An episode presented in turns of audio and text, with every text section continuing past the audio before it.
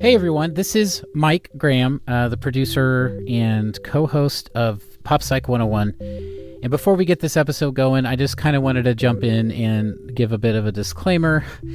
So, we are going over Silver Linings Playbook this episode, and this movie covers bipolar disorder pretty extensively in the first part of it. And I just wanted to let everyone know that I'm not going to do a lot of cutting and editing, a little bit, but not a lot. This movie, particularly, was very hard for me to talk about. I am bipolar, as I've already said on the show.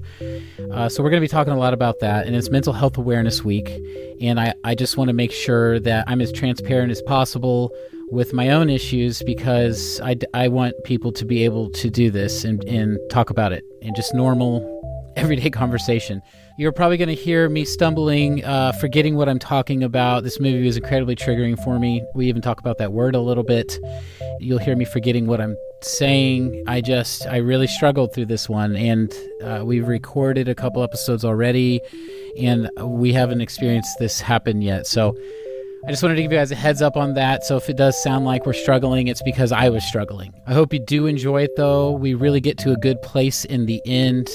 And I think that there's a lot of meat here and a lot of, I think there's a lot of things to learn that you can take away even more so than just the movie. So, all right, guys, enjoy it.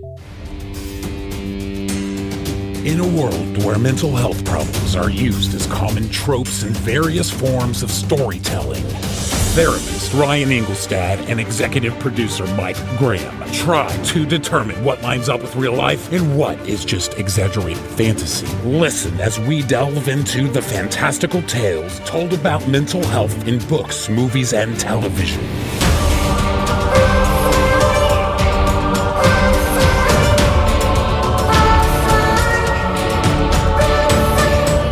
This is Pop Psych 101. Welcome back to Pop Psych 101. I am therapist Ryan Engelstad, here as always with my executive producer, Mike Graham. Well, hello, Ryan. How are you doing today? I'm doing great, Mike. Thank you. And I'm very excited to be talking to you today about Silver Linings Playbook.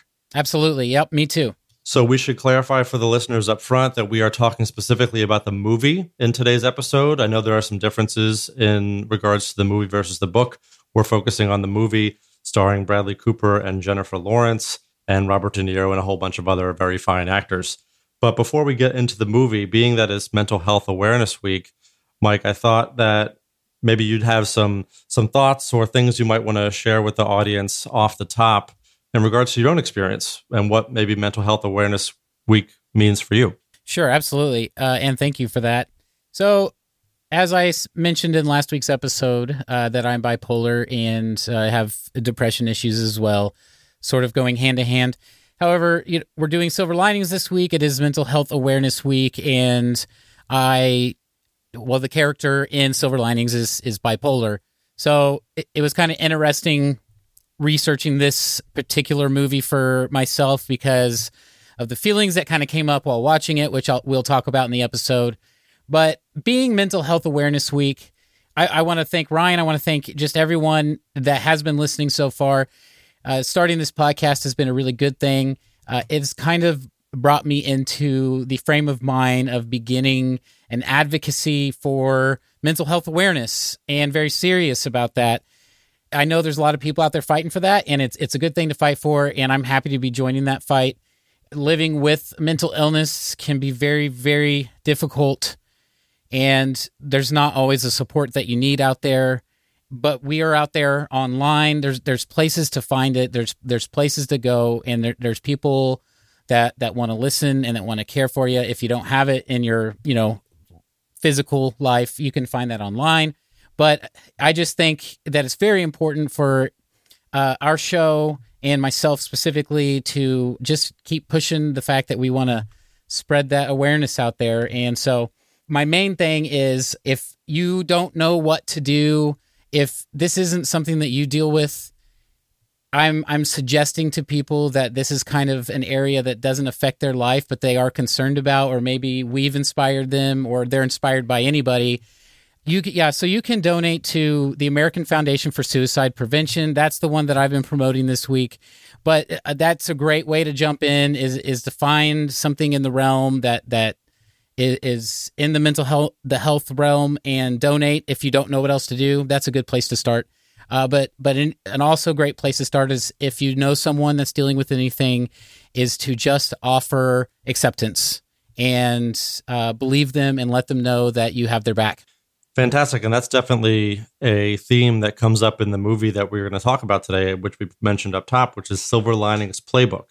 With that, thank you for your for your thoughts and and I obviously echo that sentiment as a therapist, whether it's creating something or sharing something about your experience, finding that way to seek out that acceptance and validation can really create some positive support. There's obviously some some fear and some risk involved for a lot of people, but on the other side of that is progress and is growth. So, so thank you, Mike. I'm thrilled to be doing this with you. And with that, let's jump into the movie. Yes, sir.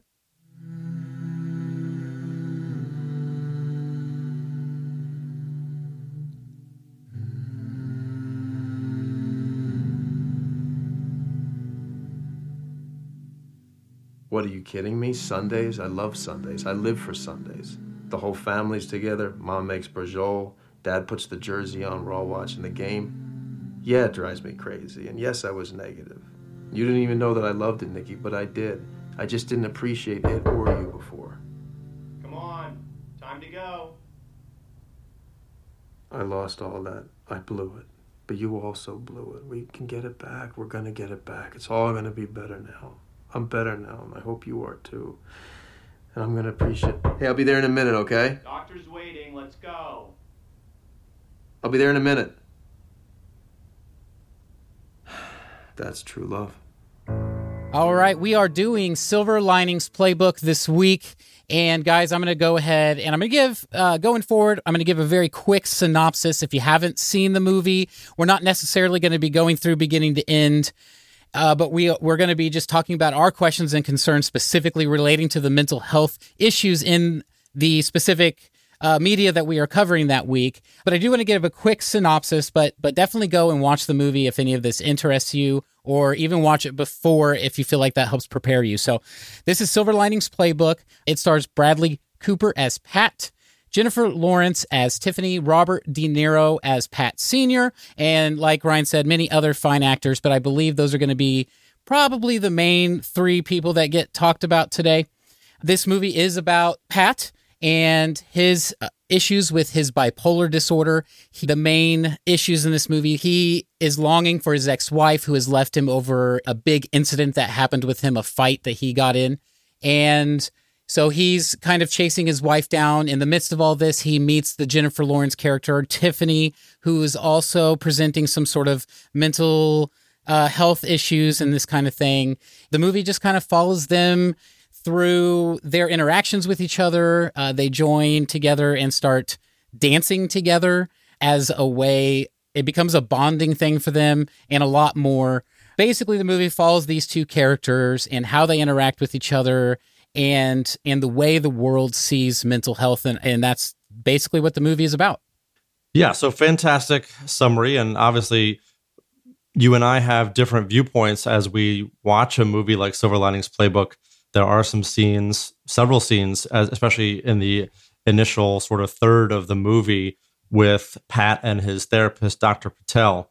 So that's obviously really interesting for me seeing a, a, therapist portrayed on screen, and I'm sure really interesting for you as well because of those particular interactions. Right. So I thought actually we could start there. You know, obviously Pat comes out of the inpatient institution that he has been in for eight months um, following the incident, as it's referred to in the movie. Right. Which is Pat walking in on his wife at the time with the history teacher with tenure, who is their both of their coworkers at the school that they work at. His wife essentially is is in the midst of an affair. Pat walks in on that, freaks out, and I think as he says with his therapist at one point, I I beat the guy or almost beat the guy to death. Yeah, he he aggressively attacks him and beats the guy up. Yep. Puts him in the hospital, I think. Yep. So yeah, so that's where the incident begins. He gets sent to a mental hospital. The, the movie starts with him getting out of there, and very shortly after there, you see him talking about how he had late diag he was late di- being diagnosed with bipolar disorder, and he's uh, talking to his therapist for the first time. And Uh, I believe this is a big issue for Ryan. It was a big issue for me. Yeah, so he's he's resistant to go see this therapist, but his parents both basically read in the riot act. If he does not go to therapy, essentially he'll have to go back to inpatient or other possible consequences. So he consents to going to see Dr. Patel, and in this first office visit, he's in the waiting room and he hears what we find out is his wedding song.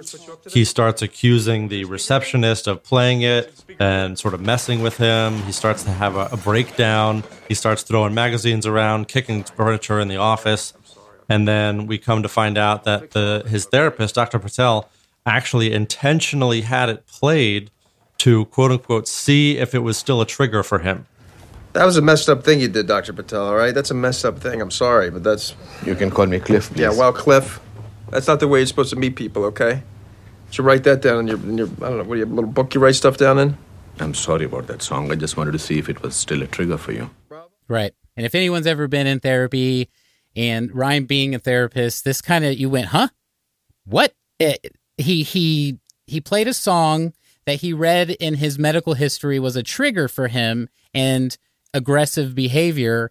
And he's playing it in, in his own uh, waiting room to see if he acts out. I thought it was a weird. Yeah, well, right, especially for the first meeting with your therapist to to be tested that way and to have your to already be sort of distrusting of this person that you're supposed to trust Mhm. with all of your deepest darkest feelings and thoughts and and yeah, I was I was shocked to say the least. You know, if you want your patient to come back for a second session, uh, it's safe to say that is not the best way to do it. yeah, uh, although Pat Bradley Cooper's character, he just kind of rolls with it. He does. He does. He, uh, the movie is it's a really funny movie to begin with. That's just kind of the way his character is. He everything just sort of bounces off of him, and that too just sort of bounces off of him. He doesn't even hold a grudge or really give him too much grief over it at all. Yeah, it's true, and and because I think the things that Pat is giving grief or is giving resistance about are coming in other places. So he doesn't want to take his medication. Right. He wants to exercise Mhm. all the time. He does not want to interact with his family. He, Right. So he- yeah, so yeah, go ahead. Uh, so yeah, so he when he gets back out of the mental institution for the incident, uh, he he is at home with his parents, his two adult, I think in their sixties parents. I mean, he's in his thirties, it, it appears, and so he's he's living at home. He's talking about how, like I said, he was uh, diagnosed late in life with bipolar disorder, but he's not wanting to take his meds because he feels foggy he he's having all these but he's having all these issues too and it's just uh i just saw a bunch in there that i could totally relate to especially with the medicine stuff um sorry That's okay.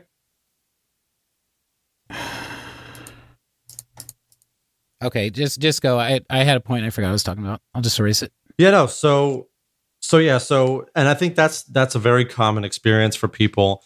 This sort of hesitancy to be taking medications, or in Pat's medication uh, situation, multiple medications, whether it's because he feels foggy or it feels like it has other side effects. He does not want to take his meds, and in these first days out of inpatient, that has some severe consequences for him.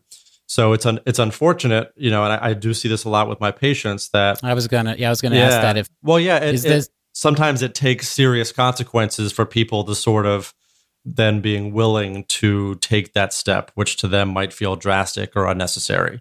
And that was a question I had this week was so that was something I really related to with this character, him being bipolar, me being bipolar, and medication. The the medications for mood disorders, uh, antipsychotics or anti seizure medicines. I mean, there's a bunch of them: Seroquel, Trazodone, uh, Abilify. He talks about all three of those in the movie, and and it's crazy because I've been on all of those. Uh, and he also talks about how they kind of they knock you down, they put you on the floor, and so people are very resistant to that. I felt very empathetic to that. But my question is, is so I felt that was very true to life. Is is this with this specific disorder? Do you see people with bipolar? I don't know how often you've seen people with this disorder, but when you see this, do they often fight the medication? Yeah, and, and so it's specific to bipolar in some ways, but it's also generalized to to the broader mental health spectrum. You know, I'll have people who are experiencing great progress on medication, feeling more stable, being able to interact socially, being able to get a job, but still in the back of their head, their goal is to get off medication. Yeah, I, and I, I feel that I can't tell you how many cycles I've been through where I finally say, okay, I'll take the meds. I take the meds, and then what happens the second I start feeling better? Well, I don't need the meds anymore. Right. You convince yourself of that. Yeah, it, well, because it feels that way. It Yeah. feels like you're, oh, I'm cured. I just needed to get through that patch, and now Mhm. that I'm better, I can, I can start over. This cycle can be uh, begin anew. Yeah, and and you know it's a cliche, but in the the mental health world, we we try to compare mental illness to other diseases that have maintenance medication.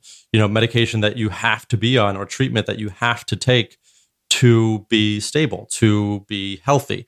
Things like diabetes, where if you don't have the proper ongoing regimen, whether that be um, insulin or diet, if you do not take your medicine or if you do not have your diet in place, you will have consequences. And and people resist that because they don't want to think of their mental illness as a, a weakness, something that they want to feel like they have more control over it, essentially. And Pat is is very similar in this respect.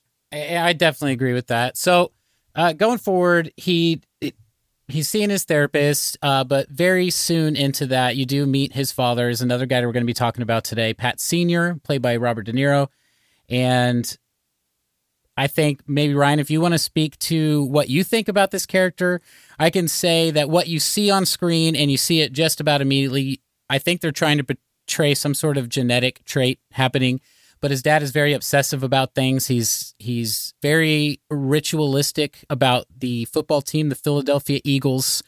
Uh, he has to have things in a certain order, or they will not win. There has to be certain people in the room, or they will not win. His life is almost based around this. He was used to go to every game, but would get into so many fights that he's now banned for life from going to the Eagles game.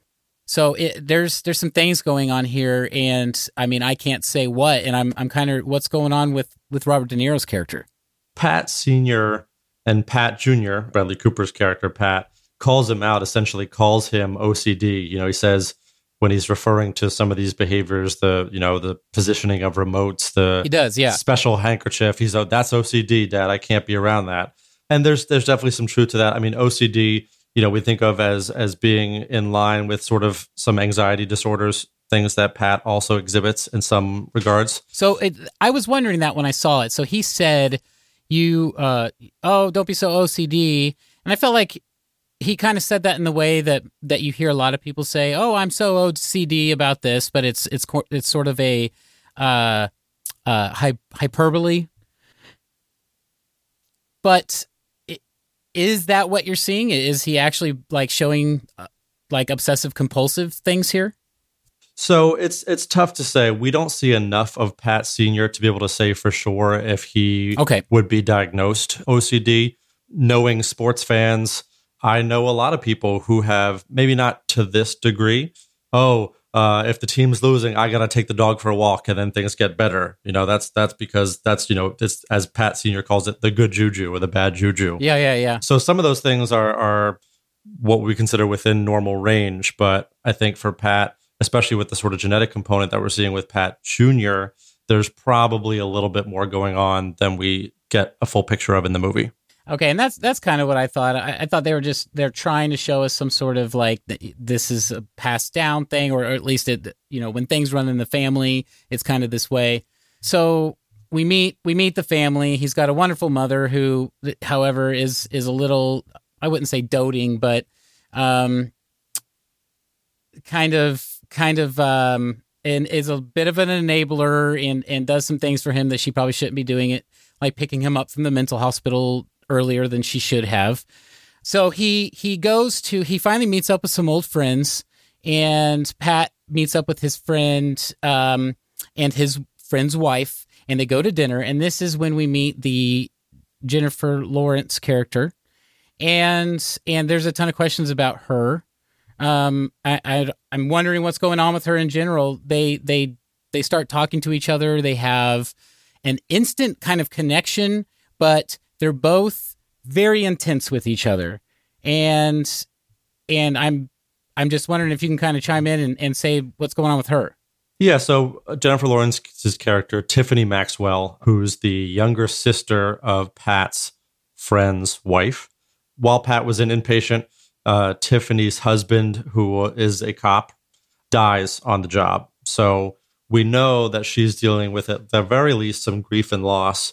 And to that extent, that has caused some amount of depression, anxiety, impulsive behaviors for sure. You know, Tiffany doesn't come out and say exactly what she's diagnosed with in the course of the movie. Right. But she does share what medication she's been on Xanax, which is typically pro- prescribed for anxiety or panic, and Effexor, which is an antidepressant.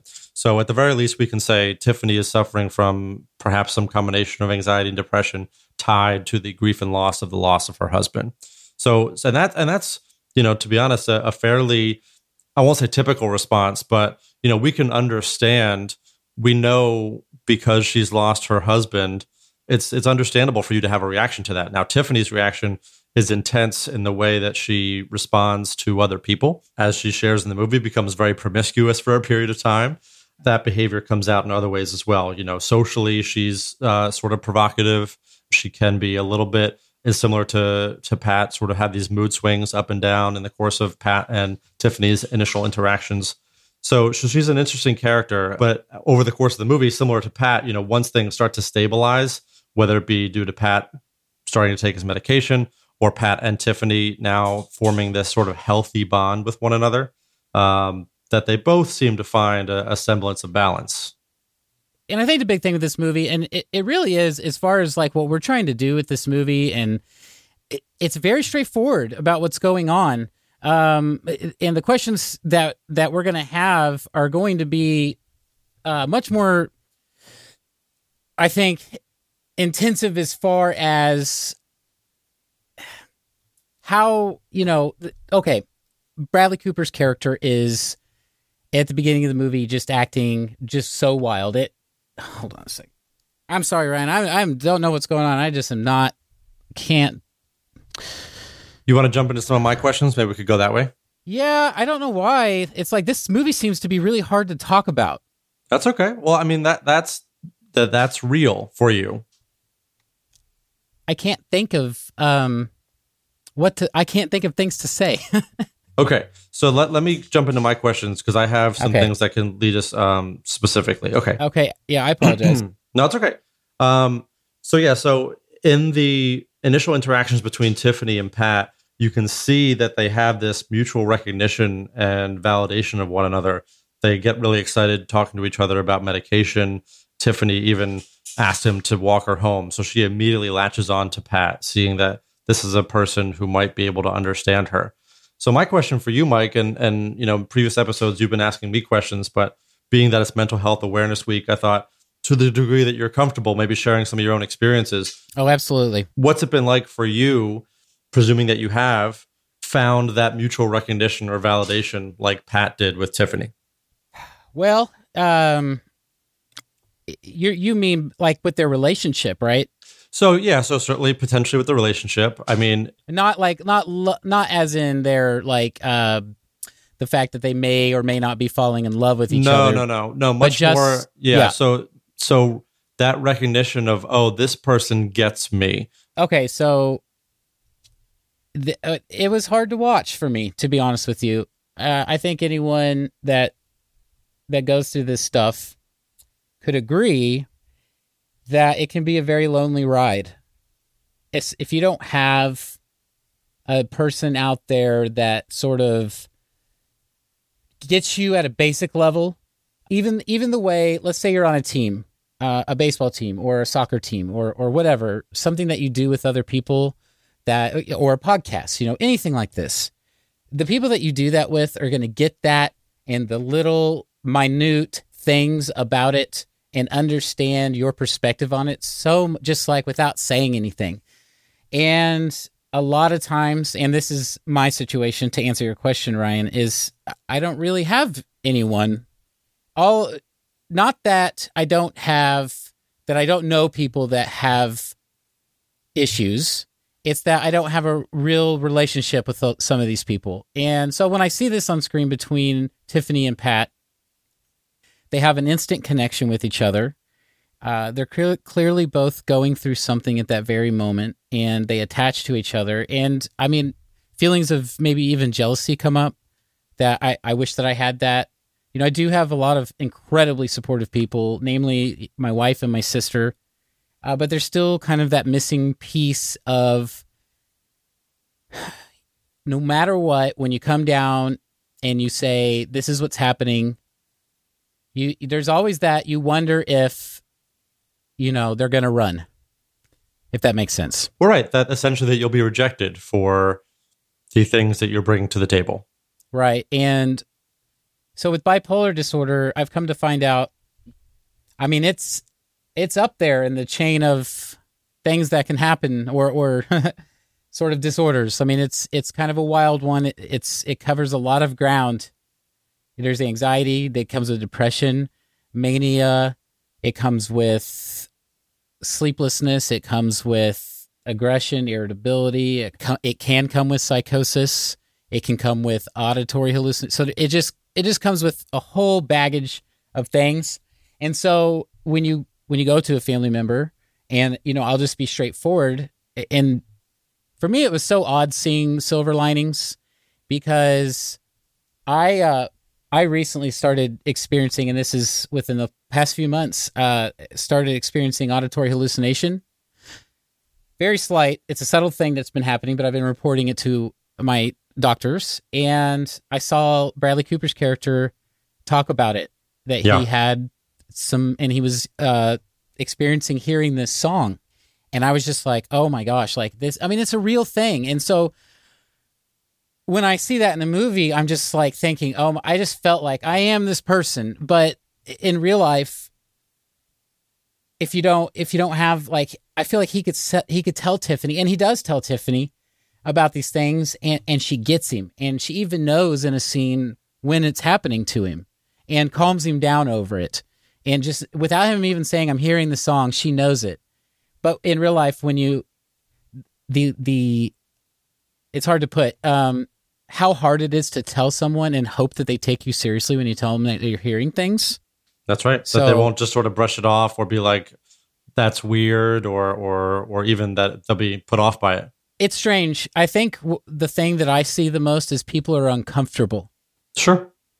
They are they get awkward. They don't know how to reply and my belief and my theory on it is it, it comes down to the fact that they don't believe you Yeah. Because they haven't experienced it themselves. So, it, you know, seeing is believing, and there's no way they can see into your mind and know that these things are really happening. So, having someone that's on your level that can understand you and believe you and know that these things are real immediately with no question is is something that is that could I believe could be very valuable and I was I was very happy that they found each other even at the beginning when they were more combative. You know, it's interesting that you started talking about the sort of essential, essentially for you, how this movie was triggering in a way. It was it was and it's and if anyone is wondering like uh just to be straightforward this is Ryan and I second attempt to record this episode because this movie's hard for me to talk about. and I, I appreciate that honesty and and obviously we're we want to clarify you know i am not mike's therapist Correct. mike has his, has his own therapist but i do think that this is a forum that we can as you talk about your own issues that we can say you know you know i'm not giving this feedback to you mike as my patient but i'm giving this feedback to people that might be experiencing similar issues you know i've worked in in inpatient and outpatient settings and the power of of support groups and group therapy and experiencing just exactly what you're talking about that Pat and Tiffany experience being able to talk with other people who Just openly. yep openly and who instantly understand without judgment without awkwardness without And believe. Yep. Yep. And totally will give you that validation and and beyond validation just being being interested, wanting to know more about your experience. That that's so incredibly powerful and to that extent there are support groups out there for everything. Being that it's Mental Health Awareness Week, NAMI, which is the National Association of Mental Illness, has in-person support groups all over the country they're not always necessarily specifically tailored to, for example, bipolar, but they're often, you know, open forums for people to come in and talk or listen about whatever they might be dealing with or other people Right. might be dealing with. So that's it's available for people. and I can say from personal experience, and I've been in inpatient and outpatient myself, that that is true. Uh, now, I've never like made a friend that like stuck afterwards. I, I I would have liked to, but these things are you're kind of in a strange spot when you're made to go to like an inpatient for sure. But even if they don't have or they're not experiencing the exact same things as you, I did experience people with all sorts of different issues, exactly like Ryan just said, just immediately, you know, we could talk about our medications. That's that's really neat because not everyone, you know, what how what dosage of Seroquel are you on? Yeah, and and then we compare who gets the most tired on Seroquel and this kind of thing because these are these medicines can knock you out and stuff. And and so yeah, I think there's a there's a ton of benefit to being in a setting. Uh, I mean, even hearing you talk about that is inspiring me to to find a group again. It it is really powerful, and and just to slightly bring it back to the movie, this sort of other side of this token is that what happens as Pat and Tiffany sort of start to get closer and closer is that now this comparison thing starts to set in of who's crazier, who's worse, who's dealing with more serious stuff. Oh yeah, and that, yep. that that can be a barrier for people Mhm. where if if they don't feel like they can relate or if the people that they are around start to judging because and what reality is happening is that they're actually judging themselves projection and stuff like that can happen so it's it can be difficult and it is difficult for Pat and Tiffany as they get closer over the course of the movie Mhm. but whether it be for these characters or for for people out there in the real world listening to us being able to sit with that discomfort as Pat and Tiffany did and experience a little bit of conflict essentially outside the diner there is opportunity past that to then have a real relationship even if that's just a friendship you know as as you were asking before. And that was a very powerful scene in the movie. And that that actually so they go to a diner and they sit down and we're we're at a point in the movie where he's he's obviously wanting to reconnect with his ex-wife and I think in the diner is kind of when they start talking about getting the letter to the ex-wife. Is that right? that's right I mean, he's pretty obsessive about it, trying to find ways to get in contact with his wife, but he can't. He has a restraining order, and and this is kind of where the rest of the movie gets set up. Um, but it leads to a really powerful scene. He's going to write a letter, and she's going to deliver it to his ex-wife. Her sister is friends with the ex-wife, so she's going to connect and get that letter to him. And so this was my question about this scene because it really did pop up for me. Was the only reason he sort of agreed to the diner experience was because there was something in it for him. And, and what did you think about that? Yeah, well, it's funny because part of it was was encouraged by his therapist, which which we can also talk about. That's right. So Pat essentially agrees to to connecting with Tiffany on a more personal level because he sort of convinces his, himself at the behest of his therapist that this connection could lead to Pat proving that he is a person worthy of reconnecting um, with his ex-wife. So, so in that sense, that's what their relationship early on is built on. Right. And so I, I kind of had issues with that. Uh, Yeah. because because it, it's led by selfishness. There was nothing. Absolutely. There's nothing real here for him at the beginning. Uh, And Tiffany, I think Tiffany acknowledges that as well, right? She She she, kind of says, "You're not doing anything for me. You're not giving anything up." And that's the sort of conceit where we start to deal with the dancing stuff. So she says, I can't give the letter to Nikki. Tiffany, what are you talking about? What do you mean you can't give the letter to Nikki? I didn't because what am I getting in return? What are you doing for me? and she gets him to start coming in. She she likes to dance. She wants to train for a big dance off coming in December. But so I think we should I think we should talk about the therapist's recommendation here and what you think about that. Obviously, therapists' approach differ widely. You know, just like uh, general practitioner doctors uh, have different bedside manners and different ways that they will encourage you to do certain things. Dr. Patel pretty directly tells Pat that he should become friends with Tiffany. So we're we're firmly in the advice of therapist giving advice territory, which for me is is is a little uncomfortable. A quick break to talk about another great mental health podcast, Boys Do Cry. Hosted by Ram Reyes and Paulina Rodriguez Ruiz, Boys Do Cry is a weekly podcast featuring real conversations about mental health and how the hosts are feeling on a week to week basis. If you want to hear real, vulnerable conversations between two people willing to be open about their mental health, you will love Boys Do Cry. They are available on all major distribution platforms, so definitely check out their show. And now back to Pop Psych 101. and it was very uncomfortable for me because uh, maybe it's because I, I've never had a therapist like that. I've had many therapists. Therapists that I've had, uh, my current one, who's been my all time favorite, is a listener. Hmm. She she lets me go, and and that's she's kind of figured out that's what I need. I'm just a, I'm a talker, uh, but you know I've had therapists though that that want to you know run through some exercises, but it's usually based on very much just me. But the thing that got me was he said You said Nikki is friends with Ronnie, Veronica, and Tiffany. So if you become friends with Tiffany, Nikki will think that you're a kind, generous, large hearted person who, who helps people in need, who is basically thriving. So if you help Tiffany, it will be good for you. and I thought, what? Yeah.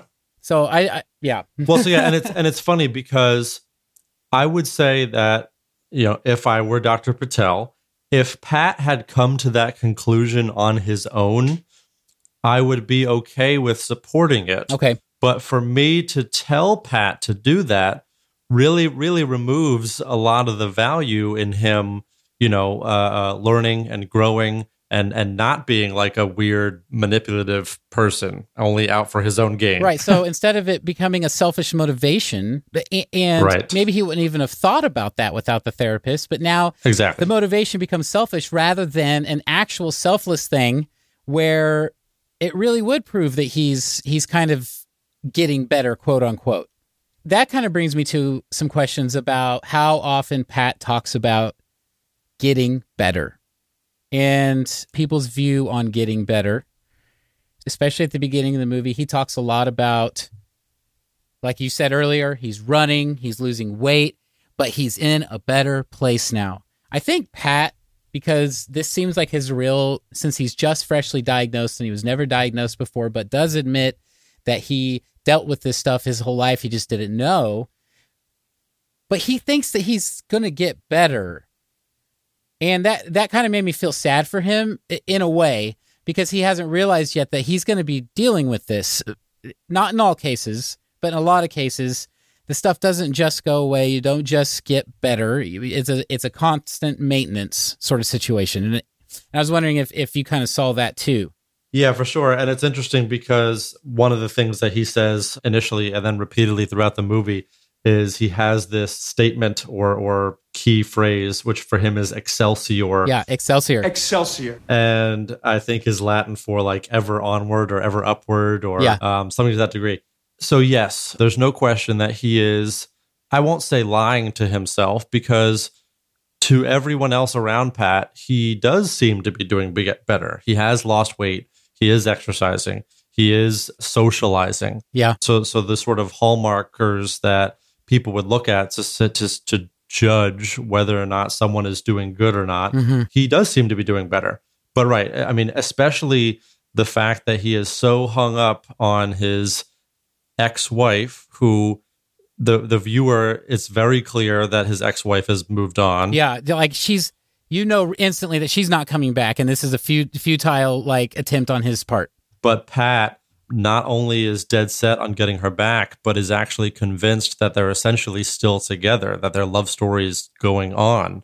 So, to that extent, and he acknowledges with his therapist uh, in a separate session, he's dealing with some delusional beliefs, more or less. Uh, that got me thinking. So, in the beginning of the movie, they set up the fact that here, here's what they tell you. They tell you he he beat the guy up, and he also had a delusion about the wife and the ten year teacher that she had an affair with. That they were plotting on him, it, it, stealing money. Yes, so he he called the cops on his uh, his wife at the time and the alleged or aforementioned history teacher, accusing them of plotting against him by stealing money or or embezzling or something like that. Okay, so he says these two things, but they were really the only clear examples of something that had happened. But everyone around him is acting like like he was the craziest person that they ever met in their entire life at the beginning of the movie.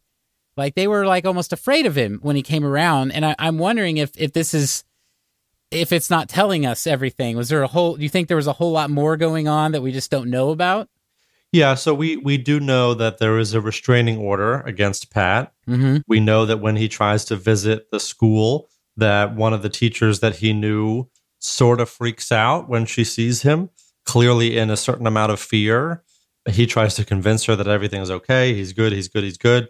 But yeah, I mean, there is there is a general discomfort around Pat for most people when they they see him coming back around. So yeah, there's for sure there there's probably things that we we did not see about how he was acting. Yeah. Okay, and and the reason I, I bring this up is because it was very clear to me that there was a whole lot more going on. We find out about the couple of bigger things, but if he's scaring you know people outside of that situation, then he was having some things go on that aren't mentioned in the movie. But so that brings me to I have questions about people's very specifically bipolar people.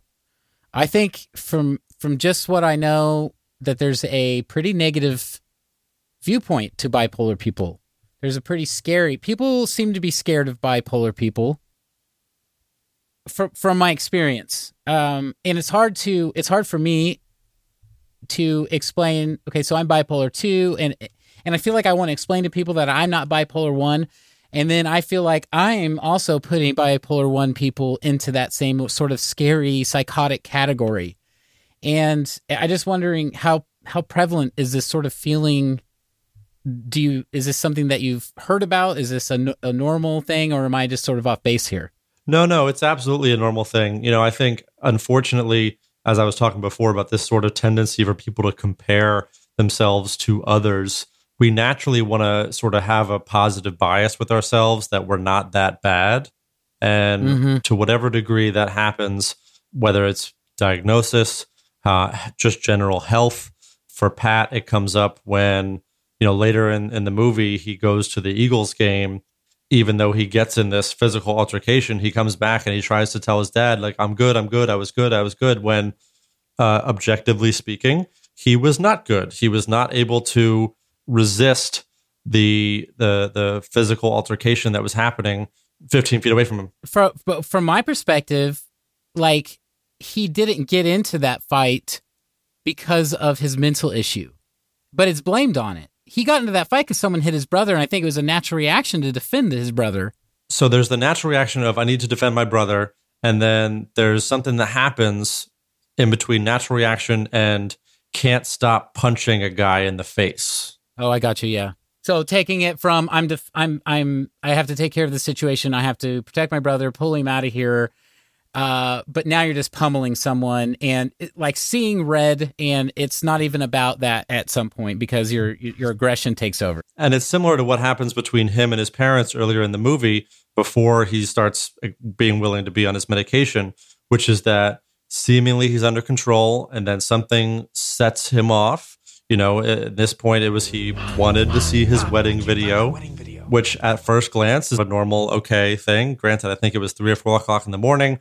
Okay, that's a little weird. Yeah, I saw some mania stuff going on there. Yeah, for sure, for sure. But then it devolves from to, from from there to you know his parents sort of being willing to help him, but because they can't, he starts getting paranoid. It builds and builds and builds.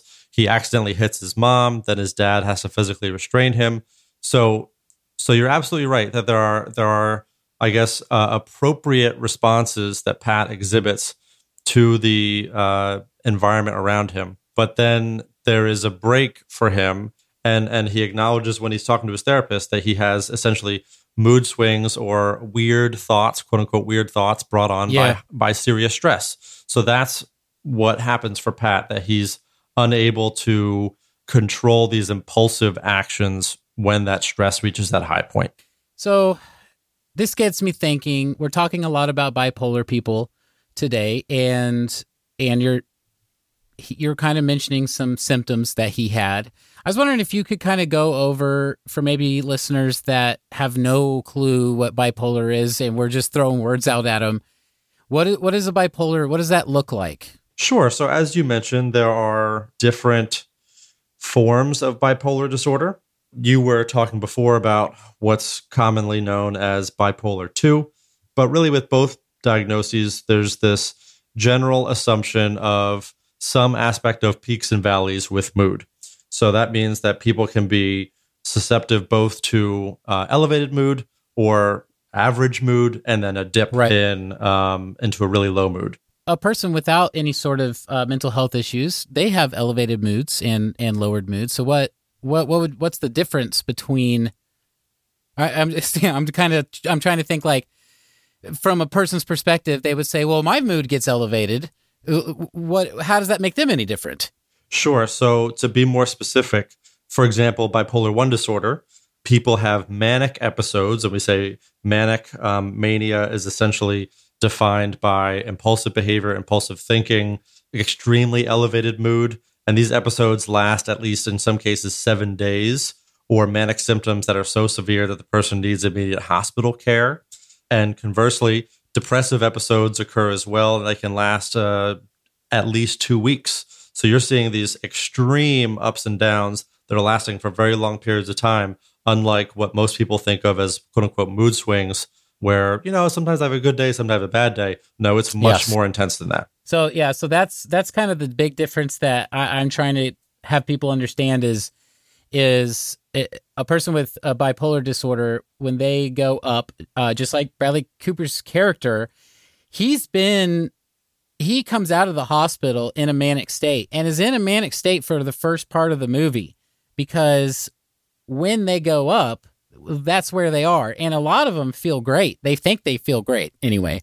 They think they feel great when they come down, they come crashing down, and and and these moods are, and if you don't have it, these moods go they surpass a regular, normal, stable mood. These these feelings of a feeling of energy that you never have. You become goal oriented more than you can imagine, and uh, hyper focused uh, in a in a very negative way sometimes, where you're blocking some things out you shouldn't be blocking out and focusing on things that maybe you shouldn't be focusing on.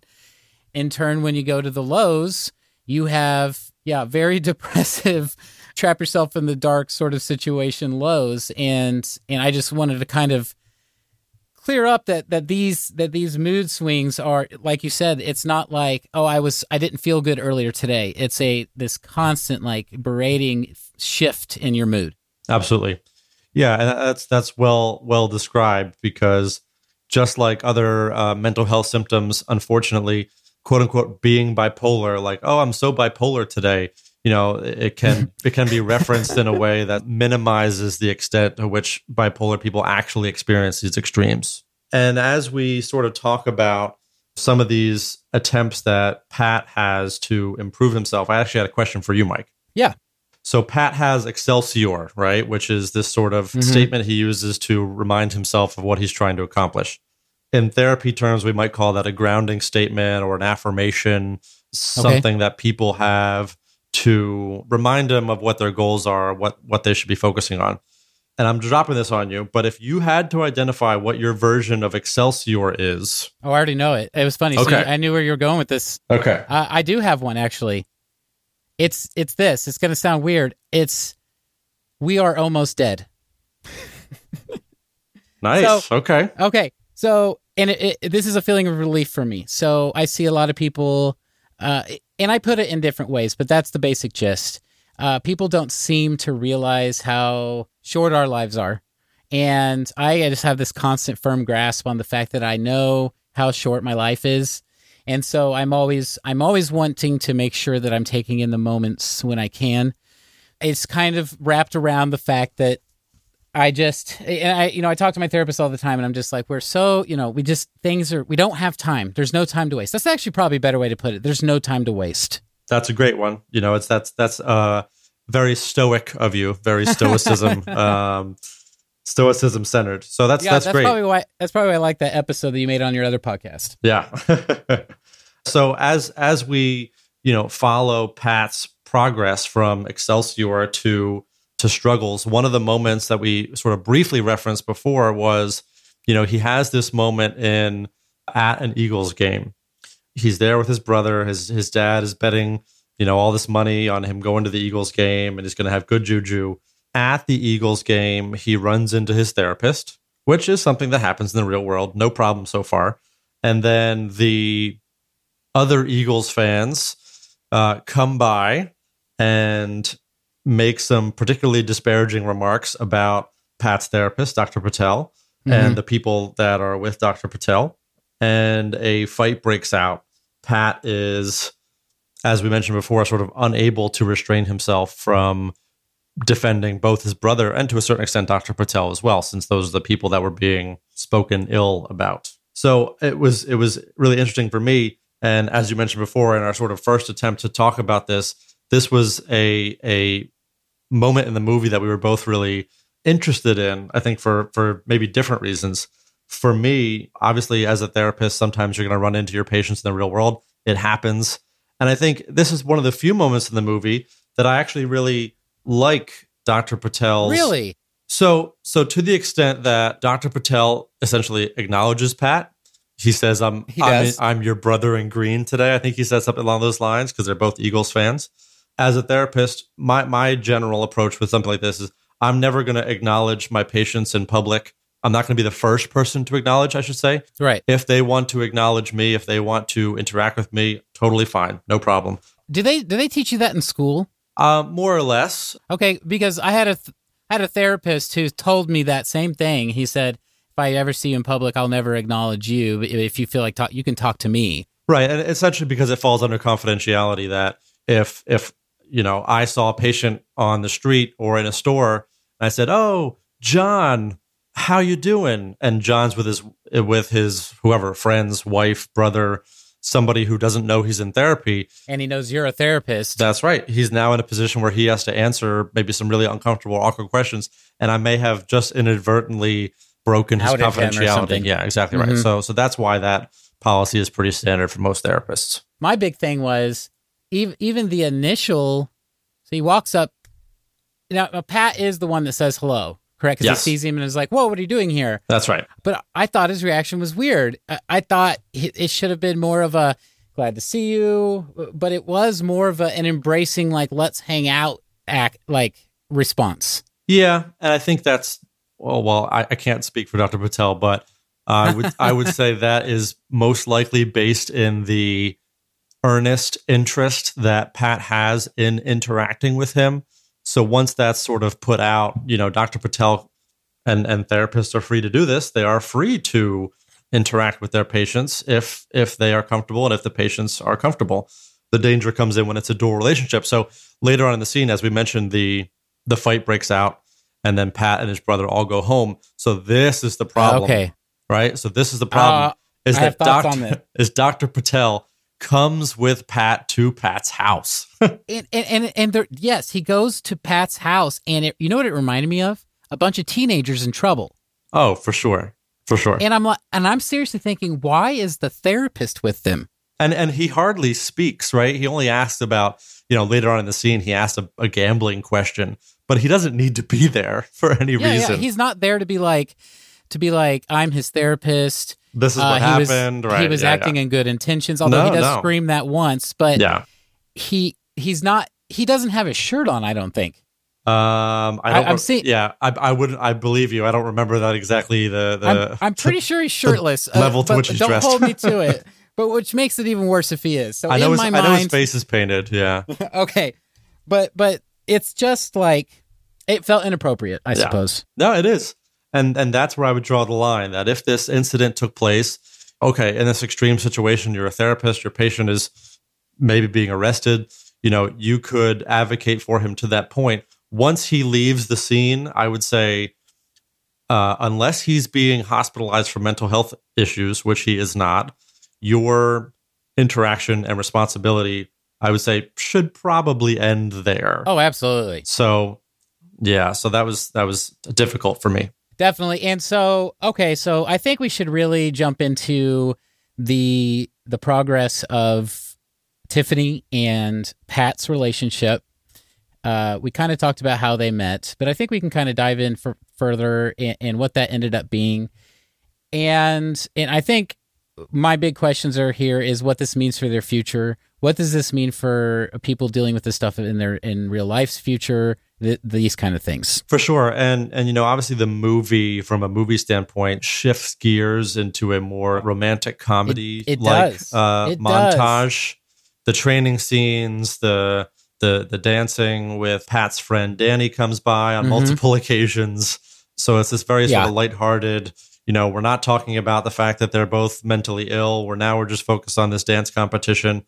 You know, as a side note, my understanding is that this is this is a little bit of a deviation from the book. and this is where uh, and we never got the chance to talk about it the first time around but this is where my big problem in the movie begins is that i think the first act is an incredible representation of what it's like to be bipolar it's very it's presented in a very confusing way there's a lot of things there's a lot of things happening it's hard to explain if you haven't seen the movie but just give it a watch there's a lot of things happening that just seem to be happening they're showing it from the perspective of pat's character it feels very manic.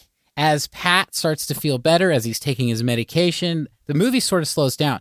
However, where it lost me, and not that it's not a good movie, but where it lost me in the, the realm of a uh, looking at it from the perspective that we're trying to look at it was the movie did just totally switch from what seemed to be an examination of a very serious mental health issue into this romantic comedy and it it totally just I mean it just dropped all that stuff basically. It was almost like not mentioned again, really. Yeah, you know, if you started watching the movie around the the dance montage, you wouldn't even know that they were struggling with mental illness issues at that point. You know, the only real sign once they get to the competition, Tiffany kind of has some like interpersonal discomfort and distrust with Pat and then goes over to the bar and starts drinking. So uh, certainly a sign of her previous impulsive behavior. But you wouldn't know that if, That's like exactly you right, said right. because she could be nervous, she could be angry Sure. at, at the Pat character because Yep. in the big dance scene at the end that they've been training for all movie, the ex-wife does show up. Yes, right. but it doesn't it doesn't play to any I guess that was my issue was the fact that the movie was absolutely set up as sort of an examination of this issue he has. It's all it really talked about for the first 30 or 40 minutes of the movie and then it just kind of went away. So I don't really know like I think that might even be why this movie's hard to talk about cuz it just switched gears on me. and and not only does it switch gears but then it sort of just glosses over what as you alluded to what their future is going to be like so in the movie you know they they end up together you know like any good romantic comedy Which uh, which was which was a beautiful scene and and oh yeah I was super happy for him but it, it got me thinking, you know. yeah that that these two should presumably they remain in a relationship together this is not going to be easy she still lives with his with her parents they're both still unemployed you know there are a lot of He lives with his parents. Well, right, exactly. Yeah. So so you know, for for two people in at the very least their late twenties to mid thirties to to be embarking on a relationship in which they both have mental illness issues, untreated at times. We don't know if Tiffany's in therapy or on medication. They don't specifically say what's going on with Right. her.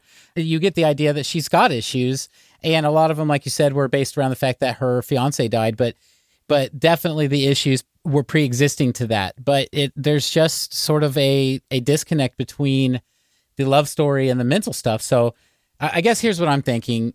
Like you said, they get together and they kiss at the end of the movie, and the movie ends happily ever after. And I'm sit, sitting here in my chair going, "Well, this isn't going to be happily ever after." Right. So yeah, it reminded me of of The Graduate, which Okay. which sort of deals with this very intense, essentially affair, right?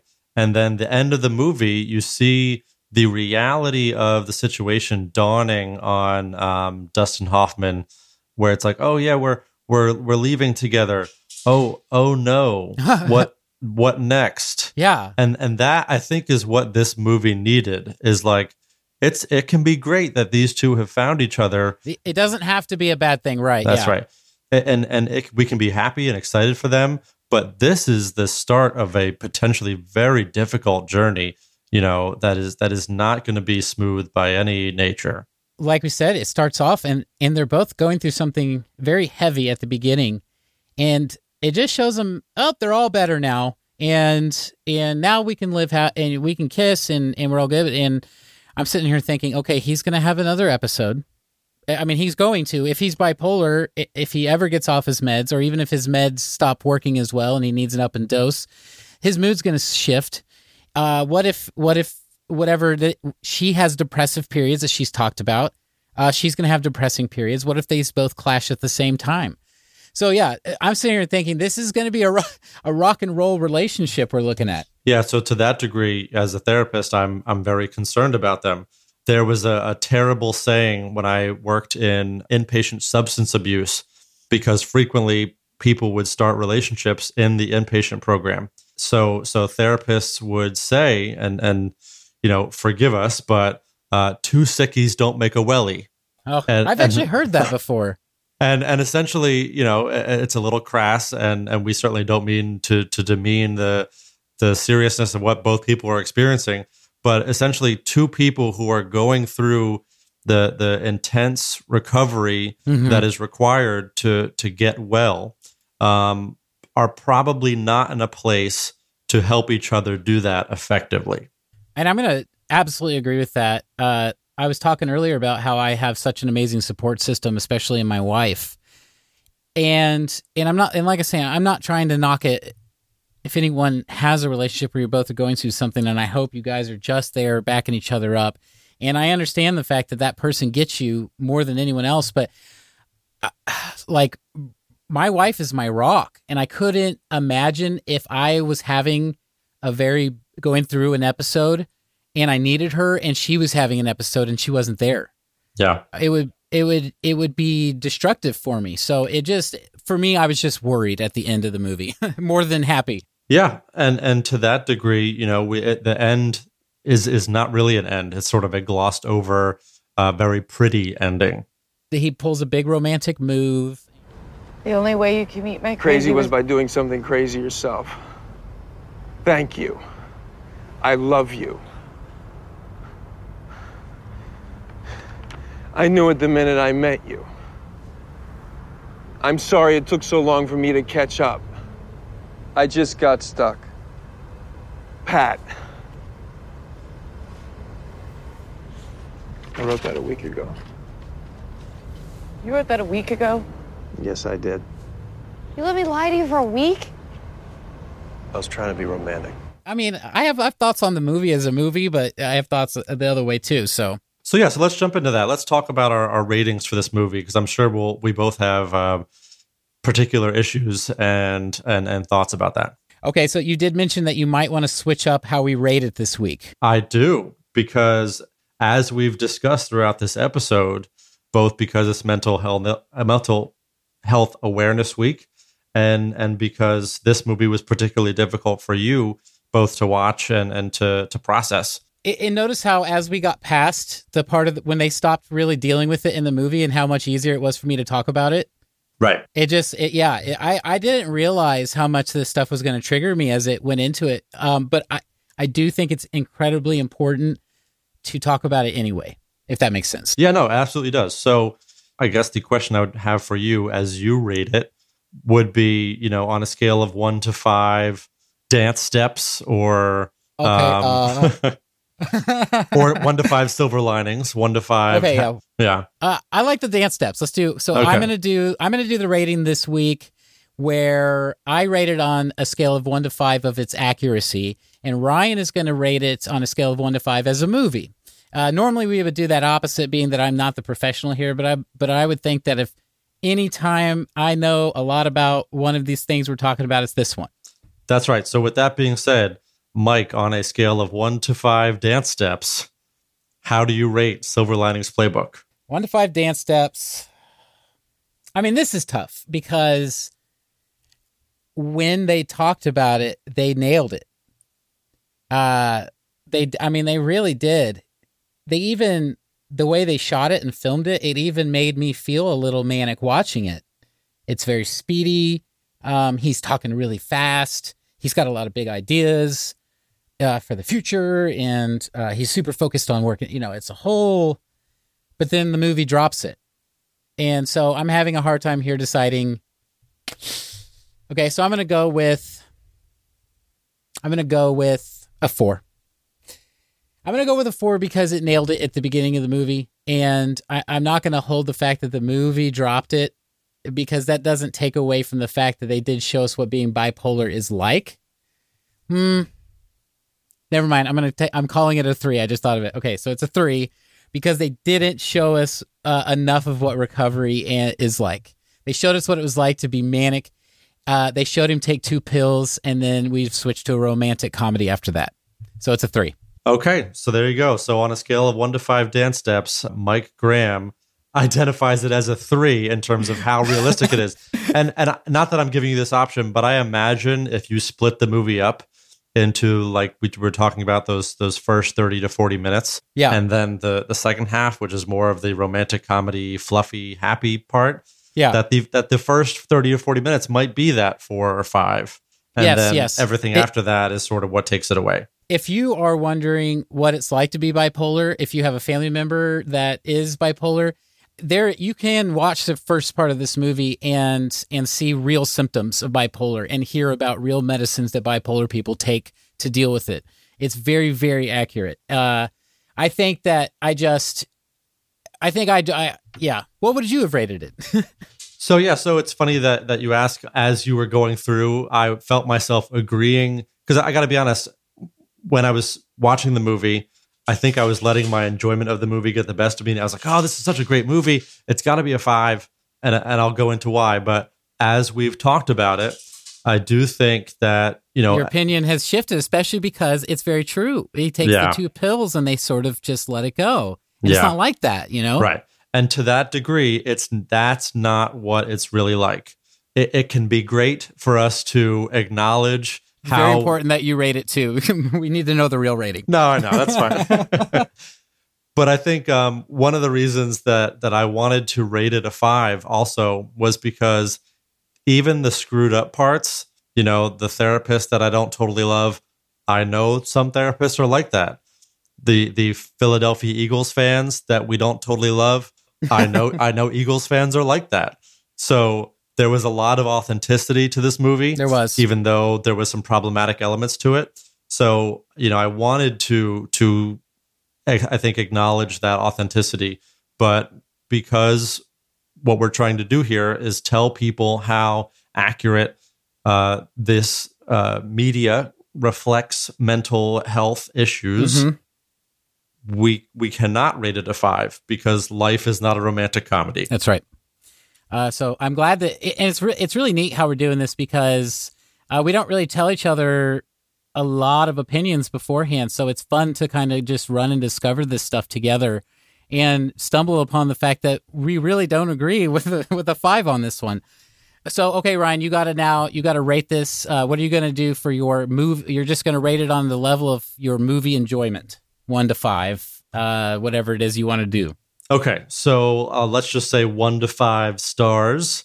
I, I do rate this movie on a pure movie entertainment value of five Me too. Yeah, it was a great movie. Be- because, and I was so excited that we decided to watch it, and I watched it multiple times. The first time through, I didn't even take any notes. I just watched it. That's what I see. That was my problem. That's what I did both times. I just kept watching. I watched it twice, and I just was like, I cried three times. yeah yeah and you know and then taking notes I, I found myself really appreciating even the things that i disagree with whether it was the therapist or the annoying philadelphia eagles fans. I, I you know i should probably admit that i am a um, a washington born and bred sports fan. So every time the eagles insignia came up on on the screen i cringed a little bit.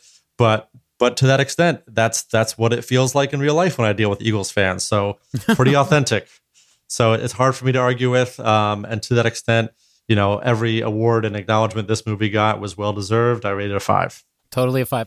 Okay, guys. So we are going to be getting out of here, but I did want to tell you guys we know that we have done three movies in a row, and we did talk about uh, the fact that we are going to be doing books and television shows as well. So uh, look forward to episode four not being a movie. Uh, we've already decided what that's going to be, which we'll we'll talk about uh, later in the week. After you listen to this, you'll hear about it towards the end of the week. But I just wanted to, to make sure you guys knew that this is we're not only going to be doing movies around here. So, Ryan, this has been great. Yeah, thank you, Mike, and thank you for everything you shared about on this Mental Health Awareness Week. To the listeners, I hope you enjoy the rest of your week, and I look forward to talking about different types of media in the future. Awesome. Okay, so a lot of important takeaways from Silver Linings Playbook for anyone struggling with mental illness issues, for them or their families. For family members of people struggling with issues like Pat, it's important to know that even if they say they are ready or doing better, it is usually a good idea to follow whatever medical advice they might be receiving.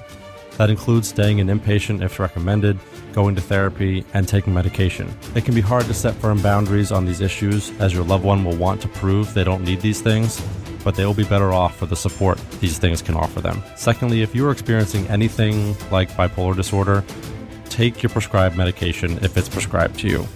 Like Mike shared and as Pat experienced, there will be times when you will feel like you don't need it, but that is when the medication is working, and going off of it is not going to make things better. Finally, often in movies, people can improve from serious illnesses seemingly overnight. Pat starts taking his meds and takes some dance lessons, and we forget all about the physical altercations and other symptoms from earlier in the movie.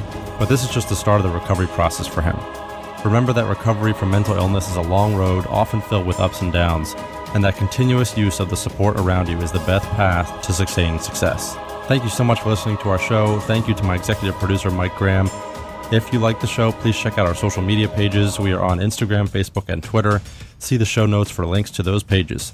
We are now on all major podcast distribution channels, so please subscribe, rate, and review our show. We would greatly appreciate it. For Mike Graham, I'm Ryan Engelstad. Thanks for listening to Pop Psych 101.